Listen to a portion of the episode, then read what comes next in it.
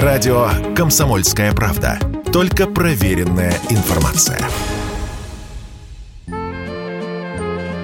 Последний сезон откатают в этом году парижане на прокатных электросамокатах. И на этом история кикшеринг-сервисов в столице Франции будет завершена. Продлевать с этими сервисами контракты городские власти больше не будут. Все потому, что их месяцами осаждали жалобами горожане. Проблемы с электроскутерами были те же, что и в других мировых столицах. Столкновения, езда по тротуарам и прочее. Да и аварий в Париже с этим видом транспорта за прошлый год было зарегистрировано немало, более 450, из них три со смертельным исходом. В результате мэрия объявила голосование и предложила самим самим парижанам решить, быть самокатным-сервисом в городе или не быть. 90% проголосовали за запрет. И хотя явка на референдум составила меньше 10%, решение принято в соответствии с желанием народа. Так что уже скоро на улицах города останутся лишь личные, собственные самокаты парижан. Интересно, что в некоторых европейских странах когда-то действовали и более суровые правила в отношении электросамокатов. Так еще 3-4 года назад в Великобритании и Германии они были фактически под запретом. Послабления были введены лишь в период пандемии. Да и то британцы обязаны ставить на свой транспорт номерные знаки и оформлять на него страховку, а для управления нужны водительские права. В Германии ездить на электросамокатах разрешено по велодорожкам или проезжей части, а по тротуарам строго запрещено. Плюс ограничение скорости до 20 км в час. В России проблемы с самокатами в целом аналогичны европейским. Сами электроскутеры наконец-то попали в ПДД в этом году. Теперь их владельцам предписано следовать требованиям дорожных знаков, не разгоняться быстрее 25 км в час и следить, чтобы их транспорт соответствовал требованиям тех регламента о безопасности колесных транспортных транспортных средств, то есть имел исправные фары, тормоза и так далее. Хотя самой главной меры по наведению порядка в обновленных ПДД не хватает, сказал Радио КП вице-президент Национального автомобильного союза Ян Хайцер